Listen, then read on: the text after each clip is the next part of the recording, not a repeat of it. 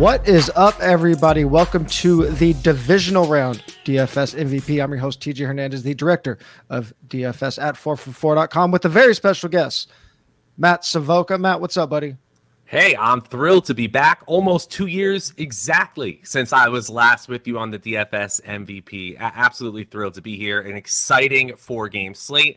Uh, wacky between DraftKings and FanDuel doing different things with their main slate, but we're going to navigate it. I'm just so happy to be here let's uh, let's dig in, man. Yeah, for the long time uh, DFS MVP listeners, you probably know Matt uh, as my co-host from a couple years ago. If you've been a subscriber this year, even though you haven't seen him on the channel, you've seen him rocking all of the showdown slates. So we will go through game by game. If you've read Matt showdown slates, you know he does phenomenal phenomenal matchup um, analysis for each right for each of those, and uh, and uh, we'll we'll go through that and look at the uh, look at it from from a different slate perspective. If you've looked at the the slate already, um, or or the uh, the content on four for four, you'll notice that we have ownership for the four game slate up, but we do have projections up for the two game slates as well. Um, before we jump into it, just want to remind everybody that if you haven't signed up for the four for four subscription yet, it's only six ninety nine for the rest of the season. We still have uh, multiple slates this week, including Showdown. We're growing through these Super Bowls, so still lots of slates yet. It's a really good time to just try out the four for four uh, DFS subscription, give it a taste, and uh, and come back to it uh, uh, next season. So let's jump right into it, Matt. Uh, first game of the week is the Texans at the Ravens. Texans favored, I'm sorry, Texans underdogs by nine and a half points with a 17 point total. Ravens with the 26 and a half point total themselves. The uh, game total is 43 and a half. Uh, it, it's a Texans defense that has been a big pass funnel, especially if we look at something like uh, AFPA, schedule just fantasy points allowed. Uh, they tighten it up a little bit, but still very vulnerable through the air.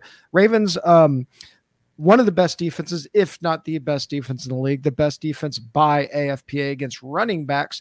Uh, so interesting matchup here because I mean the Ravens aren't necessarily just going to air it out to take advantage of that Texans uh, run funnel or pass funnel. So let's start on the Texans side and see what you see, uh, or other. Let's start on the Ravens side actually and, and, see what you see out of this offense. Lamar obviously going to run a ton. Um, Mark Andrews not going to be playing, so so opens up some question marks for the passing game.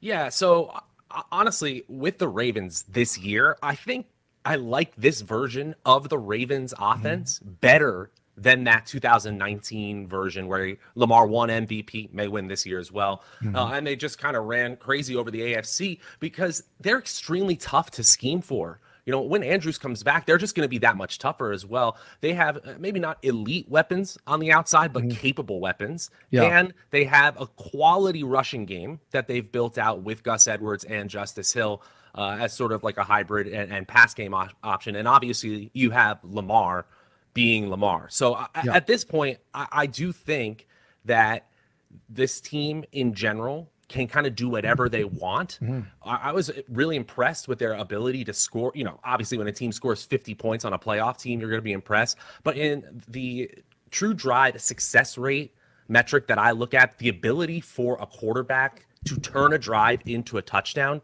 there were two clear winners in that metric this year Dak Prescott and Lamar Jackson. And honestly, if you look at the stats from week 13 on, Lamar Jackson's number one in that stat, number three in EPA per game. Just playing as well as you can play right now. I think they do whatever the matchup tells them to do. And on paper, that looks like pa- passing on this team. Yeah, and we'll get into the specific plays in a minute. But before we do that, let's talk about um, how the Texans match up against this really good Ravens defense. Uh, as I mentioned, the Texans' 17 point total is the lowest on the slate. Uh, people are obviously going to be very excited um, by Houston's performance last week. Obviously, the big discussion last week was uh, CJ Stroud's um, PFF grade versus Jordan Love's. I mean, he, he did run very good on, on some plays that uh, he didn't necessarily make, uh, you know, anything spectacular. He played good, but but a lot of it, you know, run after the catch, that long Brevin Jordan play. Um, so I, I don't know how much people are going to wait uh, that game versus this very good Ravens defense. Um, it, it, doesn't look like they're going to weight it too heavy, but what can we expect out of this Texans offense? Honestly, I was a little surprised when I started digging into the advanced metrics with CJ Stroud, and, and you know, hats off to him. I mean, I think he had his highest yards per attempt all season uh, or, or a second best in that game against the Browns. Like he played, he played well, but like you said, he ran a little hot. in that same true drive success rate metric I was talking about, Jackson topping the league at, CJ Stroud's actually slightly below average. These are the kinds of metrics I was looking at when I was uh, kind of telling our subscribers in the 4 for 4 Discord that this is the way that Joe Flacco turns into a pumpkin against Houston. I'm not yep. saying it's going to happen.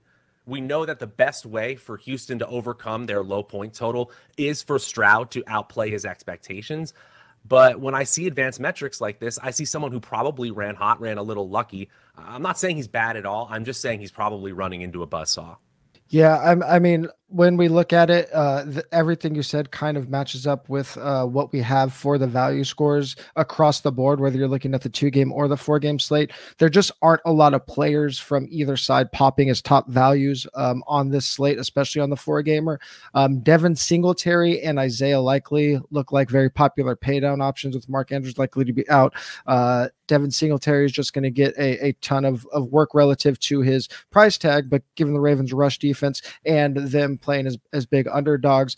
Um, it, it is a, a tough pill to swallow, even though he is very cheap. Lamar is the top quarterback value on FanDuel. We it's a little easier to pay up for quarterback over there, and he has a significant discount against Josh Allen. And then the Ravens DST is going to stand out quite a bit there. So, are there any of, of those value plays that stand out to you? Like like Lamar and likely they're they're fine to me. The one that like looks to me is like a Devin Singletary fade probably isn't going to kill you. I, yeah. I, agree with that. I think we want to make sure, even if the value score isn't phenomenal for Jackson, we can't rule out the fact that he could just completely destroy the slate. He he absolutely could, and you know, obviously you're going to have to pay up in salary for him. But the most expected fantasy points by nearly five expected fantasy points over their last three games of any player on the slate, uh, and I'm not sure I'm so down with Devin Singletary as well. Like you're running into one of the best defensive lines as well. I recognize that Singletary running well, I guess, is or better than expected, is one of the best ways this team pulls off an upset. I kind of feel like I want to go to either Nico Collins mm-hmm. and just lock in some floor and ceiling, or I want to go down to a player like Schultz who caught a touchdown and before that was really consistent with his volume and then maybe I'll take a chance with one of these ancillary players, high in value for us, Isaiah Likely, Justice Hill. I kind of like Zay Flowers a little bit more, but uh, you know, from there, I think there are some ancillary options, especially if you're talking about a four-game slate that I like more than these Ravens or Texans uh, tertiary pieces, at least. Yeah, I mean, let's talk a, a, little bit about those ancillary options because I, I, don't think this is a game, especially on the four gamer, that we're going to be stacking like super heavy. Um, but if you do stack it, I, I, mean, like I said, it's like Nico Collins and um, Isaiah Likely are going to be the obvious plays.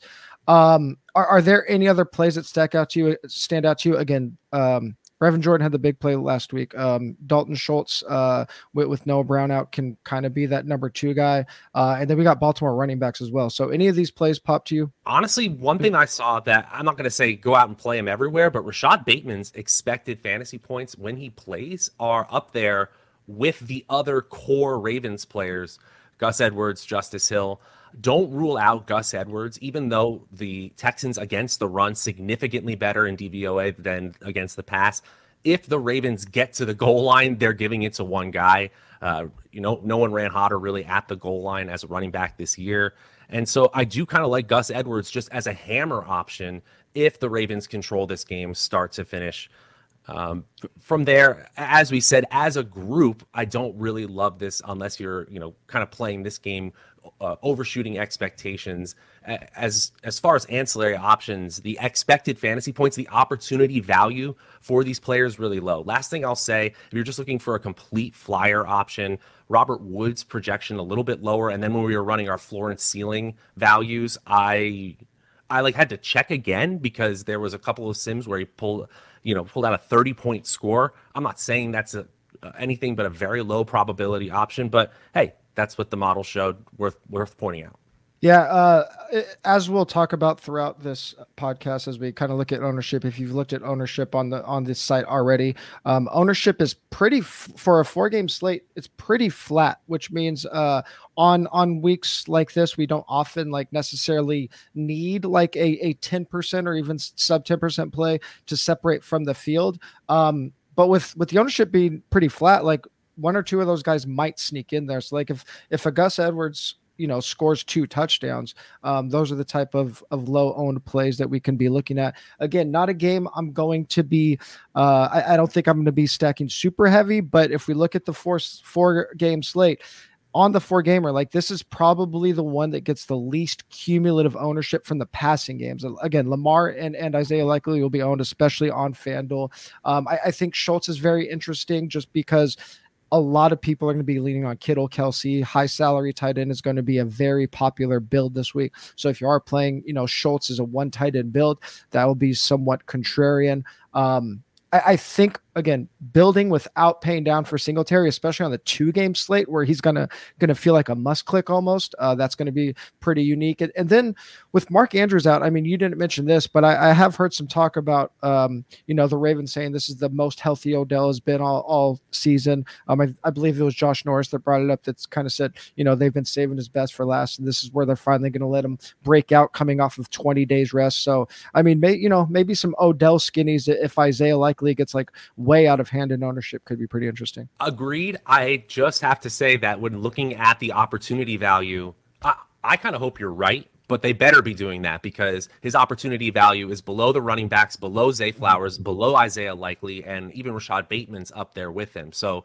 we saw a similar ramp up of usage down the stretch when he was with the Rams. Tons of red zone and end zone usage. I'd love to see it not sure if the stats bear that out, at least looking at the last month of the season or so.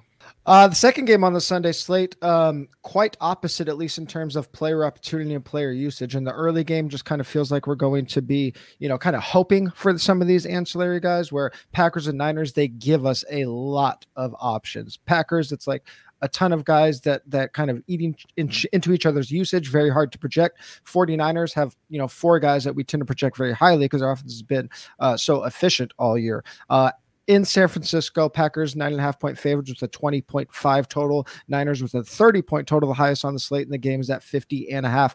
Uh, so um, let's start with uh, let's start with the Green Bay side because they have been uh, obviously on fire. Jordan Love um, at or near the top in basically every efficiency metric down the stretch, including going into last week. So how does Packers offense uh, match up against 49ers defense this week? I kind of think it's a little it's a little similar, at least on paper, to how CJ Stroud and company could pull off an upset. And I think if you're looking at eh, you know slight paths for these underdogs to pull off an upset, I think Jordan Love may actually have a better chance here.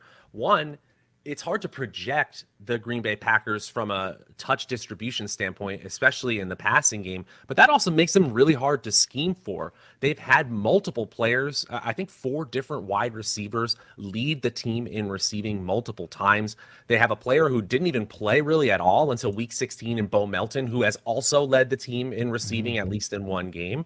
And so I think when you have a San Francisco defense that, of, of course, on paper looks really strong, both against the run and the pass, but that has also given up 29 points to Arizona, 33 in the loss to the Ravens, they showed some vulnerability. If Jordan Love is able to play the game he was able to play against Dallas again, of course they have a chance. Look, Vegas isn't saying that's going to happen. And ultimately, I think looking back at that game in the wild card round, Dallas looked silly against Green Bay because they brought the house, they brought the blitz, and the rush didn't get home. Uh, if ultimately the rush gets home, I think things look very, very different for this Green Bay team. 49ers fourth in pass defense DVOA. And I think I'm burying the lead in this whole game script because the Packers are 26th in rush defense DVOA and mm-hmm. playing Christian McCaffrey on weeks and weeks of rest. Prize Picks is North America's largest independently owned daily fantasy sports platform and one of the most exciting ways to play DFS. And best of all, Prize Picks is simple. Just choose between two to six players and pick more or less than their prize pick stat projection. It's that easy. Quick withdrawals, an enormous selection of players, and you can win up to 25 times your money on any entry. But it doesn't stop there. PrizePicks even offers in-game projections. Imagine gathering at the house, watching football with your friends, and building an entry to cheer for together, with more AJ Brown receiving yards or less Jordan Love passing yards. Now It's possible. Just go to prizepicks.com slash DFSMVP and use the promo code DFSMVP to match your first deposit up to $100. Prize Picks, daily fantasy sports made easy. Let's talk about that 49er side because um, I, I think McCaffrey, especially on DK, where where he's priced a little more affordably, probably the highest owned player on the slate. He's our top value um, across uh, all positions on both sites. The question that we've had, I mean, all year when when 49ers have been on a main slate on this podcast is like, how do we parse out how the 49ers um, uh, uh, target share or touch share is going to play out because all these guys obviously CMC is going to get his but we like we need CMC to always go off to to justify his ownership and salary like especially if you're playing on FanDuel where he's 10.8 um, but but on DK on on whether you're playing on the 2 gamer or the 4 gamer probably the most popular player on the slate. So does he have the upside to pay off that very high ownership? And then with those pass catchers like is it an Aiyuk Kittle or Deebo game? Is there anything that stands out there? I mean, I think the answer to your question is yes. I think he has the opportunity value, especially if you just look at him compared to the rest of the slate. I mean, obviously, McCaffrey, when you look at pretty much any metric, he's going to look ridiculous when you look at usage metrics. But I realize that the Packers defense has been vulnerable at times against the pass. They're 27th in pass DVOA and the rush. I just don't see them moving away from McCaffrey. I, I do want to just, uh, this is something I brought up in the article.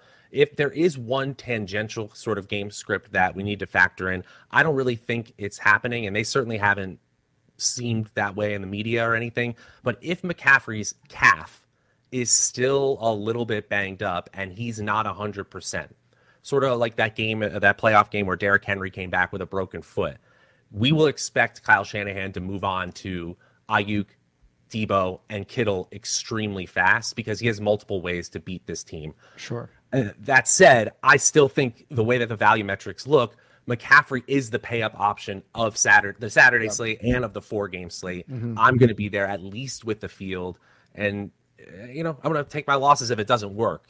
Yeah. You need 30 points to feel good about him, and I think he can get there. Yeah, one, one thing that's interesting about this game is we do see some um, some disparagement between the sites in terms of value and ownership. And like I said, CMC being so expensive on FanDuel, it's going to push down um, a little bit there. So you're just going to have to wait um, how much you can afford to uh, to take on that 10.8 salary and and you know hopefully him blow up. Um, uh, versus um, you know his his relatively low ownership for such a a small slate. Again, that's the four gamer on the two gamer. I think he'll be used um, a ton on DK. Again, way more palatable, might approach fifty percent there. So he is our top value on uh, DK. Um, Purdy is actually the top DraftKings quarterback. Um, it's just a matter of who are we going to pair him with. Four for four really likes Kittle as a top tight end value on both sides, and even though he's going to be right there with uh, Kelce as the most popular tight end on the slate on the four gamer like he still might not reach 30%. So you are you, you have a chance to to pair Purdy with Kittle. And even though he's the chalky tight end, um, he's not going to be crazy owned. So I, I, I, kind of am interested in following four for four's projections there. And then on the Packers, they kind of all cannibalize each other's projections. Um, just because outside of Aaron Jones, uh, those pass catchers are going to be very tough um, to project. So let's actually start on that side and kind of try to parse out those Packers pass catchers before I ask you about where to go on the 49er side. Yeah, this team, again, hard to scheme for, but also from a DFS perspective, you're talking about playing multiple lineups. I think the the expectations for these, I guess we'll call them all auxiliary options for the Packers in the receiving game, kind of set the tone for what our projections are in the mid tier, especially on DraftKings. If you're playing multiple lineups, I think you can take a chance of stacking Jordan Love with any of these players. Mm-hmm. Uh, the expected fantasy points actually point to Bo Melton and Christian Watson. If you mm-hmm. look at straight projections, you're looking at Jayden Reed and Romeo Doubs. I don't mm-hmm. think any of them are crazy. And then let's talk about Aaron Jones, the opportunity value. Look, I mean, Christian McCaffrey is number one on the slate, but compare Jones to the other top players the other popular players on this slate. He's got more expected fantasy points over the last three weeks than Deebo Samuel, than Brandon Aiyuk, than George Kittle. He's right there with Jordan Love, and he's got more expected fantasy points than the quarterback in Purdy. So even in a losing effort, I think you could see usage from Aaron Jones in the passing game. and of course in the rushing game that makes him worthwhile. Obviously, a really solid ceiling score. Like you said, the best value in terms of pure numbers, definitely George Kittle on DraftKings, yeah. 5,200. Yeah, um, I, I, especially on that two gamer, I, I, do think that if you can nail who the uh, Packers pa- primary pass catcher is going to be, who's going to ball out, um, uh, like we saw last week. If one player is able to separate, I, I think that is going to be um, the the biggest uh, determinant, especially on that two gamer. I, I, can see with Christian Watson it being his second game back that uh, you know maybe he maybe he overtakes some some routes from uh, Dontayvion Wicks where where Watson uh, Watson and Melton were kind of splitting last week, and then uh, Tucker Kraft and, and, Luke Musgrave, I mean, they're basically um, coin flips. You mentioned Kittle being our, our best value for the 49ers, and I think he probably is my favorite player to stack with Purdy. I, I really like uh, Purdy, CMC, Kittle stacks. I will say that Deebo is projecting to be the lowest owned 49ers, their core players, and maybe the lowest owned um, high salary wide receiver. There, there's kind of a uh, there, there's kind of a logjam and low ownership between him, Mike Evans, and and Stefon Diggs. So it's going to be interesting to try to figure out who gets steamed and who gets squeezed there. And then um, I, am just kind of curious to see how much the public overweights Aaron Jones' big game last week because I I could see Aaron Jones coming out here and putting up a stinker. You know? Oh yeah, the path to success is actually pretty slim here. On mm-hmm. paper, mm-hmm. it's just a bad matchup and you know, this is where it's really interesting when you add the salary factor and just for the psychology of DFS players, because as you mentioned, we're seeing situations where Deebo Samuel is going to get uh, lower ownership, and yet he's projected higher than George Kittle, significantly higher, and he's got more opportunity value in terms of expected fantasy points per game. Just in a vacuum, ignoring salary, he's a better play. But because mm-hmm. of the salary uh, decisions people have to make, we're kind of not we might not be remembering that or kind of not seeing the forest for the trees there. For sure. Deebo Samuel has the best projection of anyone on the slate other than the quarterbacks and Christian McCaffrey. Yeah, absolutely. Uh, before we move on to the that, that one game slate, I should say. Yeah. Yeah. Uh, before we move on to the Sunday games, I do want to remind everybody about Prize Picks. Prize Picks is daily fantasy sports made easy. Go to prizepicks.com slash DFSMVP and use the code DFSMVP for a first deposit match up to $100. And for this divisional round, we have a three player pick 'em that if you follow us, you can 5x your money with this three player pick 'em, starting with Baker Mayfield, as we'll get into shortly. This is an expected shootout with two pass funnel teams. Uh, Baker Mayfield's projection is for 35 35 and a half pass tips. We like him for more than 35 and a half pass tips. And staying in that game, David Montgomery is projected for 13 and a half rush attempts. This is going to be a spot that's going to be very tough to run against a very good Tampa Bay uh, rush defense and in a spot where we're going to talk about how much we like Jahmyr Gibbs. So we actually like David Montgomery for less than 13 and a half rush attempts, even though he had uh, 15 touches last week. And then going back to that Green Bay Packer games that we just discussed, we mentioned how uh, tough it is con- to going to be to parse out um, how the Packers pass catchers are going to play out. Uh, Luke Musgrave projecting for five fantasy points. I mean, that's basically hoping he gets a touchdown. So we like Luke Musgrave for less than five fantasy points. Again, that three player pick 'em will help you five extra money. Don't forget to go to prizepicks.com slash DFS MVP. Use the code DFSMVP for a first deposit match up to $100. Prize Picks is daily fantasy sports made easy. Let's jump into these Sunday games, starting with the early slate. Buccaneers, six and a half point favorites with a 21 point total in a game with a total at 49. Lions at six and a half point favorites with a 27 and a half point total as I mentioned, two of the biggest pass funnels in the league. I, I think it's going to be a really uh, um, popular spot to stack the passing games. Even on the four gamer, this is the game that could dominate the stacks. Uh, so, kind of run through, starting with the Buccaneer side, how you think this thing can play out. Yeah, I, I think if people are steaming this game up because it could shoot out, they're right. And, mm-hmm. you know, is it possible that Green Bay San Francisco ends up being the higher total game? Yeah, but like you said, both of these teams kind of play towards the pass, and both have shown recently that they are extremely comfortable if their defenses just aren't showing up. They'll just outscore you. And that was something that you couldn't say about uh, the Tampa Bay Buccaneers midway through the year. They've been much hotter down the stretch. They are they pass more than the average NFL team, playing at a basically a typical pace but we've seen the advanced metrics get a little bit better for Baker Mayfield. Not incredibly better, Uh, he kind of always takes those aggressive chances that lowers his stats like EPA and stuff like that. But at this point, I, I do think they're capable of putting a, a 30 spot on a Detroit secondary that, by some metrics, is bottom three, bottom, yeah. certain, certainly bottom in the NFC. Uh, I mean, letting Puka Nacua just run all over him. Tutu Atwell ripping the ball away from their secondary. I digress. Still, we're looking at a team in the Tampa Bay Buccaneers who probably have to get a ton from Rachaad White mm-hmm. in order to pull off a win. And, and he is their highest projected player. They've moved away from being that pass only team they were with Brady. Evans and Godwin could still clearly get theirs, but we like Jahmyr Gibbs straight up in terms of projection. Mm-hmm. Amon-Ra St. Brown on the Lions side better. So it really comes down to Rachaad White. Can he pay off? And can he live up to that opportunity value? He has more expected fantasy points than Baker, than Evans, than Godwin, than any other player except for the top two skilled players on the Detroit side. Uh, yeah, and, and, on that Detroit side, um, let's talk a little bit how that could play out because again, it's a team that can, um, you know, they they can really tear it up through the air, and this is a team that the Buccaneers. Uh, that's exactly how you've been attacking them. I mean, I, I think uh, one of the most interesting things is obviously um, how the running back uh, split is going to play out. We we've seen again, we Dave Montgomery actually had the most touches last week, um, and then with Kalif Raymond um, uh, out this week, it's going to be interesting who has the most targets behind Amon-Ra St. Brown because LaPorta still looked a little bit hobbled last week. So, what do you expect from this Detroit offense this week? Well, this is one of the areas that I considered a personal blind spot that mm-hmm. I've been trying to get much better at. Where you have a player in David Montgomery who, in terms of median projection, he looks okay. But we know that his role, as you kind of talked about and alluded to earlier, is as a red zone hammer. I was looking at the game log for him. He has one game played where he doesn't have a red zone touch and he has multiple red zone touch touches in every single game where he's had a red zone touch.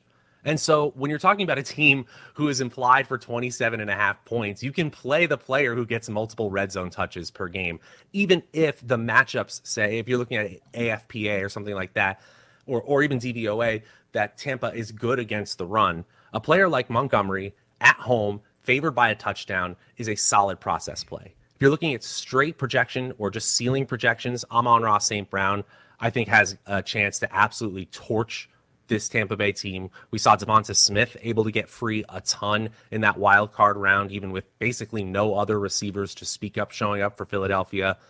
And then it kind of comes down to how does this Detroit team use Jahmyr Gibbs because I think the best way to use him is in the short passing game. You're probably not getting a lot from him between the 20s against this Tampa Bay run defense. Last thing I'll say here this Detroit team, in my opinion, the path to making them crumble is to put is to put pressure on Jared Goff. And if you can get pressure in the interior like they were getting against Philadelphia, Goff becomes a completely different quarterback when he's pressured. Mm-hmm. He was number four in player profiler's accuracy rating with a clean pocket outside the top 25 quarterbacks when he was pressured. So I think that's really the path to get, get him off balance, off their game. I'm not saying that's the most likely thing, but that's kind of the path to success if you're rooting for Tampa Bay. Yeah, uh, Rachaad White just going to get such a big workload, um, you know, relative to to some of the other running backs in the field that he is still projecting as a top two overall value on the site, even though the Lions, um, uh, the, I'm sorry, the Buccaneers are six and a half point underdogs. We're, we're just never going to see the Lions uh, running backs be like crazy values just in terms of 4 4 value score because we're going to kind of project them in the middle. But Amon-Ra St. Brown just going to get such a huge target share against this offense. He's projecting as our top wide receiver value on both sides. And then again, on DK, where saving at quarterback tends to be a little more helpful, Goff is a top two um, DK value, priced significantly below um, Lamar and Josh Allen. I mean, on uh, on the, I think the most interesting discussion is the uh, ancillary pass catching options on the Detroit side. I, I, think people, especially on the two gamer, that are heavily stacking this game, um, that's really going to be where people separate. Um, so, is there anything that stands out to you uh, from either side, but especially on that Detroit side for their ancillary pass catchers? Like anyone not named Amon Ra, basically? Yeah, right, I- exactly. And I do think if we're going to talk about in the Houston Baltimore game that group of ancillary players who don't appeal to us, then we got to talk about the flip side. This is the group of ancillary players that does appeal to us. LaPorta, Obviously, not 100% still. We're talking about a player at 13 expected DraftKings fantasy points per game over his last three healthy games. Jameson Williams starting to get more involved at 10 expected fantasy points per game. And then don't rule out Josh Reynolds either, who's at nine expected fantasy points per game. That's right up there with the likes of Evans and Godwin in terms of opportunity value, right? That's their air yards, their targets, where they happened on the field, when they happened in the game the Lions tend to be in shootouts. They tend to be scoring, and that means all of these players have inflated opportunity value. I, I personally like them better than the same ancillary options on the other side. But I think Trey Palmer could get free for another long mm-hmm. score against this Detroit team. I think Cade Otton could move the chains and have a touchdown. I just think that if I'm comparing these ancillary options, hands down, the opportunity value is better for the LaPortas, Jameson Williams, and Josh Reynolds than it is for the same people on the Tampa Bay side. Yeah, and I agree with that. E- even though Josh Reynolds and, and Jameson Williams are going to see significantly more ownership than David Moore and, and, Trey Palmer, I think just kind of picking one of those guys, especially on the four gamer, is um, the way to go. I mean, Jameson Williams is more going to be the quick strike guy, so maybe we like him more a little bit on FanDuel, where we saw Josh Reynolds get a, a nice target share last week where he could maybe get there easier on volume on, on DK. I, I think I'm probably saying Dave, David Moore and, and Trey Palmer for the two gamer. We did see Dave Moore actually out target Trey Palmer last week, so they're interesting on a two game slate. If LaPorta doesn't get steamed, especially being priced kind of close to, to Kelce or Kittle, depending on what site you look on, him against all of his other pass catchers being um, relatively high owned, I, that's one of the biggest pivots for me of the week, especially if you are playing Jared Goff. And then Jahmyr Gibbs, I, I like him. Tampa Bay, blitz heavy. If if the Detroit Lions want to counter that with short passes, especially with David Montgomery having a very tough uh, rushing matchup. I mean, I think Jahmyr Gibbs just has massive upside. And then whether you want to stack Baker or you just want to game stack this game, I kind of already mentioned Deebo, Mike Evans, Stefon Diggs. One of one or two of them is going to get squeezed, and one of them is is going to get steamed. I hope it isn't Mike Evans. I have a feeling Mike Evans is one out of that group that gets steam. But if if we get Mike Evans at sub twenty percent on a four game slate, I mean that that's crazy against this defense. So um, the it, it's it's going to be a very uh, you know tough thing to figure out because we have them all project kind of close. But I mean, just the fact that we have Cade Otton projecting for more more ownership than Mike Evans makes me want to be on Evans. I agree with that. I personally looked at that and I thought he's going to get steamed as people start to see mm-hmm. him as a value. Yeah. But uh, Godwin and Evans always go back and forth in who has the you know the more valuable role in that offense right now if you actually look at the last three weeks it's godwin and that really surprised me because we saw a stretch there where he was getting like 11 12 targets a game that's come down to six or seven but again this is where uh, a stat like expected fantasy points can really help us because the value of that opportunity has actually increased maybe that means he is a little bit more touchdown reliant the thing we usually say about Mike Evans, but these things can switch on a dime, especially against a secondary that we saw, uh, you know, receivers on the outside just kind of tear things up as early as last week. Yeah, absolutely. Um, moving on to the final game of the week Chiefs, two and a half point favorites on the road at the Bills. Uh, Chiefs with a 21 and a half point total, Bills with a 24 point total, 45 and a half point game total here. A game that, uh, you know, if we said at the beginning of the year this was going to be the final game of the divisional round, we're going to be like, oh, this is going to be a game with a 55 point total. Feels like a game that's, that, you know, maybe comes in um, on the lower side, especially with some weather out there. Not going to be crazy weather, but obviously still, still very cold in Buffalo. Uh, the thing that can swing it to a possible shootout is just the fact that Buffalo might end up decimated on defense. We're going to really want to be playing, paying close attention to those defensive injuries. Unfortunately, might not get them till uh, you know uh, might be a lot of game time decisions, so it's going to be tough to figure out um, exactly how to build those lineups, especially for the four gamer. But uh, what, what are you expecting from the Chiefs side against this likely? Uh, decimated Bills D? Well, we got a little bit of clarity. I think it was like two hours ago. Uh, we're recording this Friday evening Eastern time, and Gabe Davis is going to be out. Taylor Rapp is going to be out on the Buffalo side in the secondary, and one of the cornerbacks for the Buffalo uh, for the Bills has already been ruled out. So I consider this the decimation is probably on, and maybe I'm a chump here, but I still think there's going to be one of those quintessential Andy Reid, Patrick Mahomes games. And I realize we've been waiting all season for it, But I still think that there is an opportunity here for the Chiefs to kind of look like that Chiefs of old. And I was kind of comparing what these end of season uh, efficiency metrics for Mahomes looked like compared to previous seasons. And uh, of course, they're down. But in that true drive success rate metric I was talking about earlier, we're talking about down to the top 10. We're talking about above average in EPA per game, even with all the drops and turnovers. He ended up above average in completion percentage over expected. I just think that at a certain point, Mahomes breaks through. Now, on paper, I, I was looking at this and I think this team goes as Pacheco goes. They should give Pacheco plenty of touches against the Buffalo defense that's much easier to run against than pass. Again, at least on paper, they're 18th in rush de- defense DVOA and 9th against the pass. And I also think that keeping the ball out of Josh Allen's hands is advantageous. So if you can string together these long back-breaking drives, that is probably the best way to do things. Let's see if Rashee Rice and Travis Kelce is enough. Can they find the soft spots in those zone defenses? If we're looking at just uh, you know the best plays on the slate, just pure projection, the best opportunity value is Isaiah Pacheco, mm-hmm. and from there, I think it's actually pretty tough between Rice and Kelce. Yeah. Uh, uh, again, uh, we're still kind of waiting on some. Uh, the, the injury news that we're waiting on on the Bill side is uh, their linebacker health. So uh, you know if they're if they end up short linebackers too, I think that really benefits Kelce for sure. Um, on the Bill side, I mean it's it's obviously Josh Allen, James Cook just keeps trending to, towards a bigger and bigger workload. I think he had all but one backfield touch last week. Saw Stefon Diggs lead the team in targets last week, so that was nice, but still not that that big ceiling game. We saw um, Dalton Kincaid getting involved quite a bit, and then Khalil Shakir looks like um, uh, one of the most popular paydown options of the week. So, uh, what are we expecting from Buffalo at home against this KC defense? It's been pretty good for most of the year. Yeah, I don't really love Khalil Shakir as a popular option against one of the best secondaries left in the NFL but I get it. Like in terms of a per target basis, he's been very efficient. That has to do a lot with Josh Allen and the quality of the targets he is receiving. But he caught a touchdown last week.